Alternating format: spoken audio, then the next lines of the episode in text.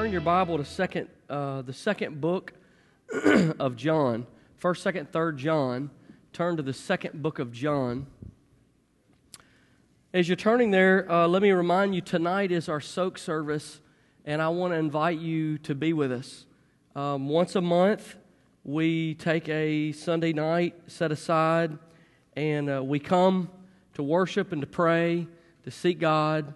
Uh, it is a a great way for our church to follow the Holy Spirit, to stay close to God. It's a great way for you as a believer to uh, renew your spirit, renew your mind, renew your heart. And so I want to invite you to be here, our uh, life group host and leaders and ministry team leaders and all, all of you in leadership. I want to invite you especially to be here. Uh, we all lead in the kingdom better when we're close to God.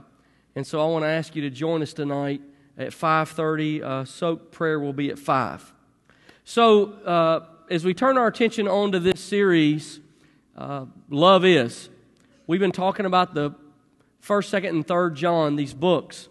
During the first soak of the year speaking of soak god spoke something to our hearts.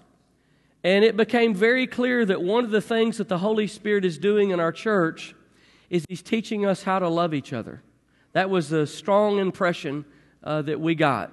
And so, Kingwood is a church that's made up of many generations and many ethnicities and people from many walks of life.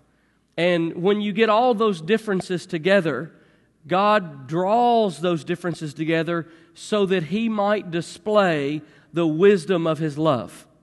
Uh, but we aren't perfect. So God has to work on us to teach us how to love each other. How many of you in your marriage, God is still teaching you, come on, how to love each other? Any of the husband's hands not go up, you just got a jack in the ribs with the elbow. God is still teaching you how to love each other. And so it's no surprise then that we've landed in this series this summer in 1st, 2nd, and 3rd John that we've called Love Is. Uh, we've talked about in the introductory message that love is deep. Love is deep enough to overcome any wound. Love is honest. 1 John 1, 1 John 2, love is loyal. Love is sacrificial. Love is growing. And then last week, love is obedient. Now, something that we haven't really talked about, love is the dominant theme in these three books. But something we haven't talked about is, is that John often sets beside love another theme that uh, we would read in the Gospel of John and 1st, 2nd, 3rd John as light or truth. And so um, you've got this other theme sort of working in the background or beside. So today I want to continue our theme of love is by saying uh, love is truth. Or in other words, you can't love without truth. We can't think about love in terms of deception. Love is deceptive, or love is dishonest, or love is underhanded, or love talks behind your back. We just can't conceive of love functioning that way. So, love and truth are uh, ir- irreparably connected. Certainly, truth is part of love. So, maybe this morning we'll talk about it just the way John did love and truth. Let's look at love first from the book, turn to 2 John, verse 4. There's only one chapter, and it's kind of a mix mash of different things that don't fit right in a sermon. so I want to unpack the book the best I can for you. Love. 2 John 4 says, John is writing to this church, It's given me great joy to find some of your children walking in the truth just as the Father commanded us. Notice the phrase, some of. That's code for some are not. right? So, so, so, some of you are walking in the truth, some of you are not. There was division inside this church, and people inside the church were walking on different roads. So the question becomes what do you do when people aren't walking in the truth? Well, our human response always says, if people aren't walking in the truth, doggone it, you tell them the truth. The only problem is, I've rarely ever seen that work. I'm talking about people these were children of the faith. These were people inside this congregation. I've, I've rarely seen it work, if ever I can remember it actually worked, when somebody wasn't walking the truth. Somebody just said, I'll, give me the microphone. I'll tell them the truth. And you fire it off, and it just seems to hit a wall. And there's no penetration, and there's no change, and there's no difference. So, what do you do when someone's not walking in the truth? You, you try to get them to see where they're wrong. You trick them into doing the right thing. You force them into doing the right thing. Actually, this is a very important question because in most of our lives, someone in our life is not going to be walking in the truth. So what do you do? Or what do you do when there's maybe inside this church a tear in the relationship? Maybe it's our spouse. Maybe it's our kids. Maybe it's adult children. Maybe it's grandchildren. Maybe it's a coworker. Maybe it's an employer. Maybe it's somebody in your life group. Maybe it's a friend. What do we do? I've asked myself this question a hundred times as a pastor. I look and I see a wife wrecking her marriage, or I see a father just wounding his kids. I watch people make the wrong decisions, watch people walk away from God, and the question that seems to resound in your mind over and over as a pastor is how do, how do I get them to stop? When the relationship has been torn, when people are walking in two different paths, how do we fix this? For most of us, John would have been an irritating person to be around. Because he's kind of like a miracle cure salesman that sits just on the edge of town that has a bottle of tonic that's a miracle cure that no matter gets out stains, it'll whiten your teeth, it'll dry up stomach ulcers, it'll cure cancer, it'll, you know, whatever, it'll lower your blood pressure. He's a Johnny One Note. He's only got one answer to every question. He's only got one solution to every problem. And in John's world, the solution was love. Look at 2 John 5 and 6. Remember, he said, I'm so overjoyed that some of your children are walking in the Lord, walking in the truth. The, the silent implication is some are not. So, verse 5, he says, And now, dear lady, I'm not writing you a new command. So, what do we do about this? I'm not writing you a new command, but one we've had from the beginning. I ask that we love one another. And this is Love. Love is what? This is love. That we walk in obedience to his commands. We looked at that last week from 1 John 5. As Joel mentioned last week, John speaks in repetitious courses where you sing the same verses over and over and over. And now John's making another lap. That we walk in obedience to his commands. As you have heard from the beginning, his command is that you walk in love. So, in other words, Walk in obedience to his command. That's what love is. By the way, his command is that you walk in love. It's a circle. John's answer was love. I have a pastor, uh, I know a pastor who uh, ministers in North Carolina, and uh, a local secular journalist came and asked him the question one time why do you think it is that in this city there are three over 300 different churches and i was so amazed by his answer by both its honesty and brevity he said, Because we haven't learned how to love each other. Wow. Maybe it's not about denomination, maybe it's not about doctrine, and I think John would agree with that. Maybe it's just about old fashioned love. Maybe we just haven't learned how to get along yet. How are relationships healed? How is distance cured? How can you soften separation? John had one answer and he begged this church to use it, and his answer was love. How do you change someone's life? You can't. How do you get somebody to stop doing the wrong thing? You can't. But Scripture teaches us that the truth can set a person free. Remember, love and truth. So, how do you get the truth to someone? Love them. That's how you get the truth to someone. Love softens the heart, truth changes it. Love, if you want to write something down, write this down and think about it. Love is truth's method. It is the methodology, it is the revelation, it is the expression, it is the highway that it runs on. Just think what method did God use when He wanted to change your life? What method did He use? He loved you. Somewhere along the way, it dawned on you that there was somebody out there other than just us, that God was real, that He was closer to you than you thought, that He was talking to you, that He cared about you, and that He loved you, and somewhere it broke you down. And you caved in and you gave in. And I'm not saying there aren't other factors, but they're all motivated by love. Love is truth's method, but it's more than kill them with kindness. It goes way beyond you can catch more bees with honey. It's way beyond that. This is truly love. Let me give you a good definition of love. Love is undefeatable goodwill. Undefeatable goodwill. In other words, if you love someone with the agenda that, that you're going to change their life, you're not loving them. Love has no agenda.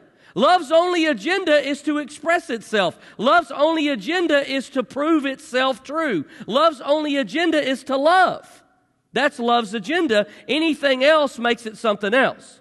In other words, love is undefeatable goodwill. It will seek the highest good of the other person. It will accept all of the struggle and all the work that that pursuit creates. In the end, it's not our job to change anybody. I've tried it and I haven't been successful once. I've tried to change my own life and I couldn't do that. You can't, we don't have the ability to bring change. That is truth's job. It's the truth that will set you free. If you hold to this truth, it is transforming. It's our job to love. Love heals. Love covers a multitude of sin. When there's difference, when there's distance, when there's division, we must ask ourselves, do I really have the other person's highest good in mind? Someone, despite the pain, has to start to sow love into the equation or nothing will change. You know the verse knowledge puffs up, but love builds up. It doesn't say bad knowledge, it doesn't say lies, it doesn't say deceptions, it doesn't say falsehoods. Knowledge.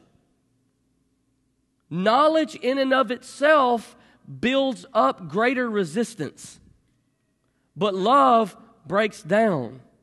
Love seeks the other good. Early in uh, our ministry, there was a Christian leader uh, in my life that I worked with that really caused me a lot of frustration. And a lot of the frustration came out of uh, his own insecurity. He had a um, he had a huge inferiority complex, and that inferiority complex caused him at times to make decisions that uh, broke things and sometimes hurt people and, and, and frustrated me. And I can remember having a breakthrough in prayer one day. I was praying for him, and uh, we had worked together for a long time. But I can remember praying for him, and it just dawned on me. Um, I say dawned on me. I think God showed it to me. As I was praying for him, this idea came into my mind that he really struggled to believe that God loved him. And that's where a lot of his insecurity came from and his inferiority came from. He didn't feel valued, he didn't feel that God loved him. And that thought just flipped a switch in my spirit. And as I was praying for him, um, I started to change the way I prayed. And so for, the first time, I'm just, confession's good for the heart, maybe ever. I was praying for God to do something in his life, not because it would make mine easier, but just for his sake. And that's the difference in frustration and love. And I just begin to pray, God, convince him that you love him. And I begin to feel sad, and I begin to feel his own loneliness, and I begin to feel his own um, brokenness. And I just begin to pray, God, convince him you love him and bless him and heal his loneliness. And I pray today that you would overwhelm him with your love. And I'm, and I'm just saying, uh, that's one of those turns that happen inside my life where lo- you know love is entered when there's nothing you get out of it.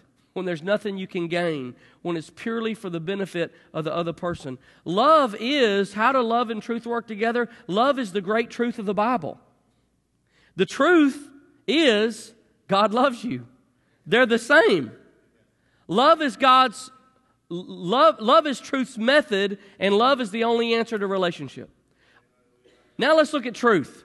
Second John, that's love. And you're bumping down into 5, verse 5, verse 6, John saying, Hey, I'm begging you, love each other, love each other. You'll overcome these differences, you'll overcome these frustrations if you start to truly seek the benefit of the other person. Genuinely, wholeheartedly, that's how you'll overcome this. But then 2 John 7, let's look at truth now. He says, I say this, in other words, I'm about to give you the reason I just said all that. The reason I said love each other, the reason I said this is not a new command, the reason I said the command is love, the reason I gave you that circle of love is because many deceivers who do not acknowledge Jesus Christ as coming in the flesh have gone out into the world. In other words, there are people inside who claim Christ or who claim whatever, who teach, who influence, who do whatever, and their method's not love. Their method's not love. The reason their method's not love is because they're not telling the truth. And John went like high noon, you know, both pistols blazing, and he said, I say this because many believers who do not acknowledge Jesus Christ as coming in the flesh have gone to the world, and any such person is the deceiver and the antichrist. Whoa! There's a lot of ways to rebuke a brother in love without saying you're the antichrist. Right? I mean, let's have coffee, let's eat lunch, I'm not comfortable with what's going on in your life. There's a lot of ways you can say something without going, You are the anti Jesus. You're like as far on the opposite as you can get. I mean, that's, you know, come on now. So you almost get this nursery rhyme feeling of love one another, and the world spins around this globe of love, and then Antichrist, love one another. You know, whoa! Like you got shocked with something. Sort of a surprising turn, John turns from, I beg you to love each other, to many deceivers have gone out. Now look, we can't die on every hill. If you die on every hill, you just end up dead. right? Knowing when to draw the line is important, and in verse 7, John drew the line and he drew it with incredible boldness. So the question for me is a guy who has said the solution to every problem is love.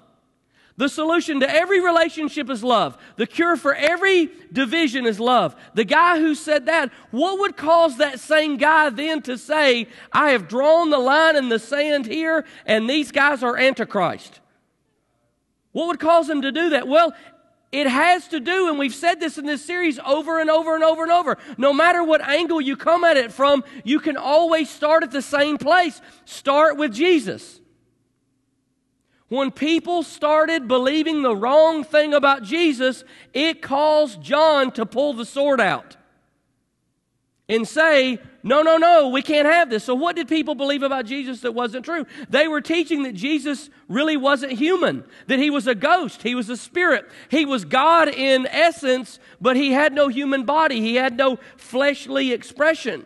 And John took a strong stand on Jesus being human and God. The theological word for that's incarnation. In other words, he was human and he was God. Now, I don't know if you've ever had this thought before, but I bet you if I were to go around the room and say, why does it matter that Jesus was human? Why does it matter that, why did he have to be human? Why did that even matter for us to have a gospel or have a church or have a kingdom or go to heaven or for it to be true or anything else? I bet if I were to pass the microphone around the room and ask that, I bet you the majority of the people in the room wouldn't have a good answer. Have you ever thought that before? Why wasn't God being God just enough? Why couldn't God just come and die? I mean, He was perfect, He was holy, He was righteous. Why wouldn't God just being God and not being human be enough? It seems like it would work. Well, let me give you, um, if you're taking notes, I'm going to give you three, three quick reasons. In the 58 minutes I have left this morning, I'm going to give you three. I, I'm joking. It's a joke. Somebody went, oh my goodness. Antichrist. Here's the first one. If Jesus wasn't human, there is no forgiveness and there is no freedom. There's not. Hebrews chapter 2, 14 and 17 says, Since the children have flesh and blood, we're the children, he too shared in their humanity, so that by his death he might break the power of him who holds the power of death, that is the devil. The devil's hold on humanity, evil's hold on humanity, was broken through human death. Verse 17, for this reason he had to be made like them, fully human in every way, in order that he might become a merciful and faithful high priest in service to God and that he might make atonement for the sins of people. Here's the bottom line only death conquers death. Death's hold has to be broken by someone's death. Because God is holy, His holiness demanded a sacrifice. Somebody had to pay for what you and I have done wrong. Somebody had to pay. And as bad as it sounds, that sacrifice had to be human. It could not be spirit. It could not be ethereal. It could not be untouched by what we've touched. He had to become what we are to make us what He is. If Jesus wasn't human, you and I can't be forgiven. So what you have now is in the, from the beginning of time, Adam and Eve sin, sin entered the world, and now humanity is in conflict with God. The only way to resolve that conflict is to pull those two things together. So what Jesus did is he pulled the divine together and he pulled the human together and he pulled them together in the same person. And he resolved the conflict between God and man by sacrificing his human body on the cross. And that put man at peace with God again. And that's the only way it could happen through the perfect sacrifice. Here's the second reason that John was so adamant about the incarnation, about God, Jesus being human. If Jesus wasn't human, we have no example to follow. What would the phrase Christ like character mean if Jesus wasn't human? Uh, we'd never have the WWJD bracelet. What would Jesus do? I don't know. He wasn't human. I don't know what he'd do. How do we know what he would do? He's never felt what we feel. If you look at the temptations that Jesus suffered in the wilderness, turn these stones to bread, worship Satan, throw yourself down off this uh, peak. Those things only tempt humans. And if Jesus wasn't human, then the whole wilderness scene wouldn't have existed. Furthermore, you could rip out most of Philippians chapter 2 from your Bible and throw it away. It wouldn't exist if Jesus weren't human. We would have no model of servanthood. For God to truly serve us, He had to lower Himself and to become one of us. He had to be our example.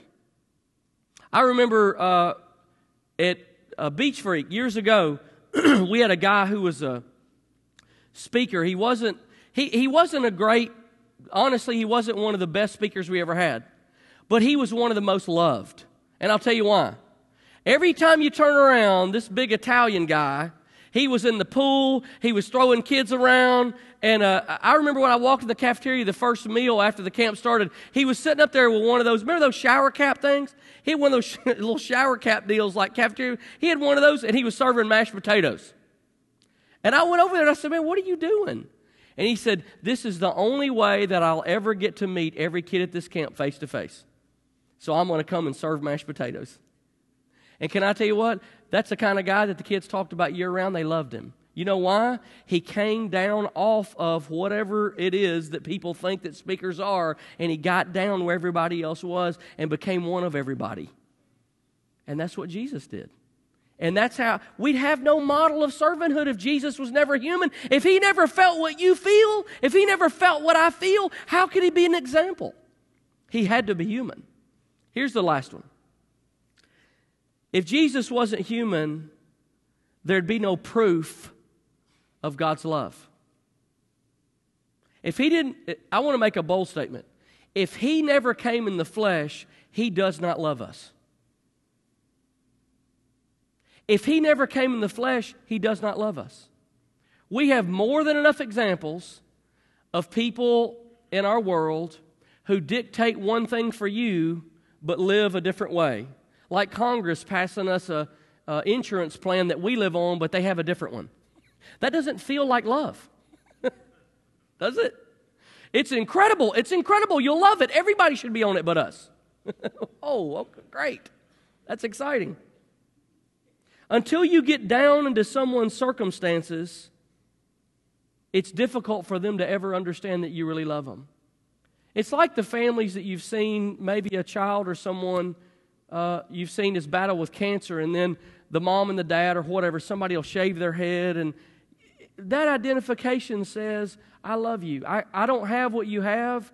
If I could take it away, I'd take it away, and I can't take it away, but the best thing I can do is get down here with you. And those moments of love prove. Maybe they're not even done to prove love. Maybe they're just done to show love but they do prove love. Uh, I'm going to ask our worship team to come. I've been kind of reading a book on and off this summer called Love Does uh, by Bob Goff. And uh, it, it's a fun, quick little read. It's a, he just tells a lot of stories about his life uh, that really have to do with love. And one of the stories he told was when he was in junior in high school, um, he met this guy named Randy who was a young life leader. Young life is sort of like a campus crusade for Christ, or it's one of the sort of Bible clubs that's on a school campus. So he met this guy named Randy. This is a long, long time ago. And uh, Randy reached out to him. Randy tried to build a relationship with him. Randy told him about Jesus. And Bob wasn't sure about all that, so he just kind of kept his distance, you know, from him. Well, in the middle of Bob's junior year, he got this wild hair idea that it was time to drop out of high school. He was done with school and uh, he wanted to go over to Yosemite Park, and he wanted to spend his days working and his evenings climbing rock, rock climbing, and having fun and all that. So, uh, using uh, phenomenal high school logic, he reasoned he had $75 and a Volkswagen, and that was, that was enough. That would make it. And so he took his $75 and his Volkswagen, and just out of courtesy on his way out of town, he stopped by Randy's house, knocked on the door early Sunday morning, and said, Hey, hey, I just want you to know I'm leaving. Where are you going? He told him the story. Randy paused for a second and said, uh, you're, wait, you're, he was asleep. Said, You're doing what? He said, Hold on just a minute. Five minutes later, he's back at the door with his backpack and he says, Hey, I'm with you. And, and Bob, I didn't remember inviting you. you know, I'm with you. So, okay. So he got in the Volkswagen with him and they drove about six hours away, Yosemite. The sun went down that night. They, they uh, hid away in a, a big community tent and slept in there. The next day, they got up, went job hunting all day, found nothing. And uh, he was really discouraged.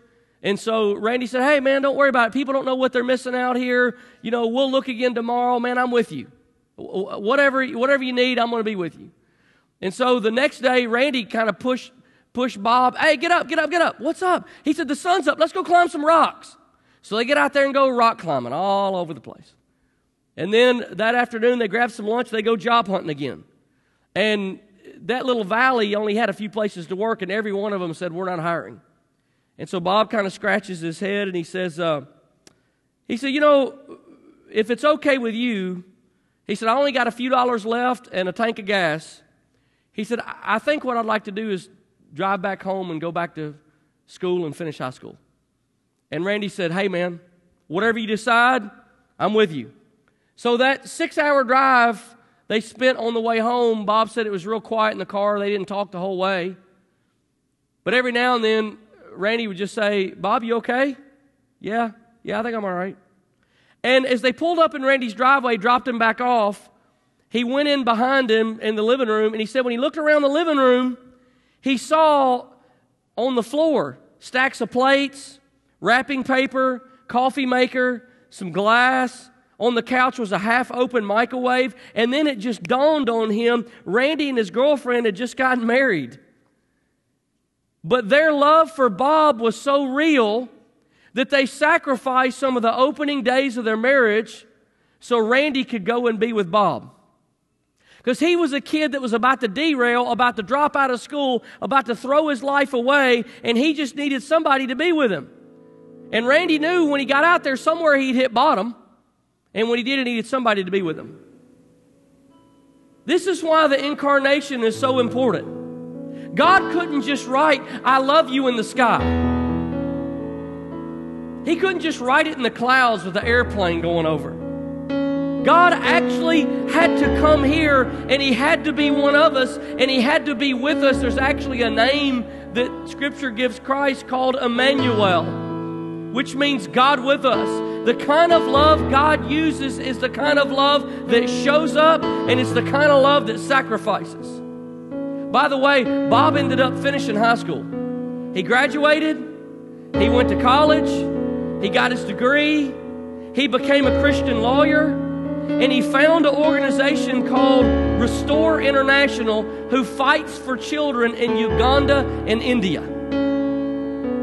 And he said that moment was a turning point in his life because there was somebody who just said, I'm with you. Emmanuel. Would you stand with me this morning? And I want to ask our prayer team to come. And as we go to prayer today, I, I want to ask you to listen very carefully because I, I was praying and thinking, why, why does something like Jesus being human matter now? Because he's already died, he's not going to die again. Well, it does matter because inside Jesus' person, the way the kingdom of God works is revealed.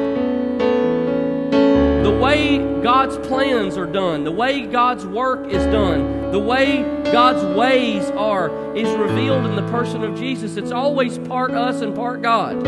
So here's what I want you to think this morning. If you'll just close your eyes and just think with me for a minute. Just just begin to pray and ask ask God, Lord, what are you what are you saying to me this morning? Here's why the incarnation matters. Oftentimes get confused on which part is ours and which part is God's. And maybe you're here this morning and you're feeling stuck in your spiritual life. You're feeling stuck. And maybe you're stuck because you're waiting on God to do something and He's waiting on you to do it. And you need to take a step. And if that's you this morning, I'm going to ask you in a minute to come and pray. Or maybe you're here and you feel like you're just doing laps and you're running circles and you're like a hamster on a wheel going round and round and round and round and you're trying to make something happen that only God can make happen. And what God is saying is, let go and let me do it. And I want to invite you to come and pray. And maybe maybe you're here this morning, you're having trouble in a relationship. And there's distance, there's division, there's frustration. Maybe you're having trouble truly loving somebody else. Incarnation is important because you can't love people the way you're supposed to without God's help. It's going to have to be part you and part God. Just like when I was praying for that Christian leader I told you about, it was in prayer that God changed me. It was in prayer that God gave me the power to love the way I should. And maybe in your own relationship, you're feeling that somewhere. And I'm just telling you, you're not going to ever love the way you need to love without God's help. Maybe today you just need to come and say, God, help me. Help me. Help me love. Change me. And maybe you're here this morning, you're in the middle of a battle. The spirit and the humanity, the flesh and the spirit are at war. There's a battle going on, and some decisions have to be made and it might not be because you don't, it's not that you don't know what to do, you know what to do. You're having trouble doing the right thing. And I just want to say to you, man, come this morning. You can't do it, but you can't do the right thing alone. That's why incarnation matters. It's going to be part God and it's going to be part you. And if you're trying to do the right thing by yourself, I guarantee you it won't work. So, Lord, this morning we surrender. We surrender our life. I want you just to pray a prayer of surrender with me now. God, I surrender. Start to lay down. Start to lay down those issues of struggle. Start to lay down those frustrations in relationship. Start to lay those down. Start to lay those down. The point of being stuck or trying to work it all out by yourself. If you need God's help with one of those things this morning, I just want you to step out right now as the worship team starts. I want you to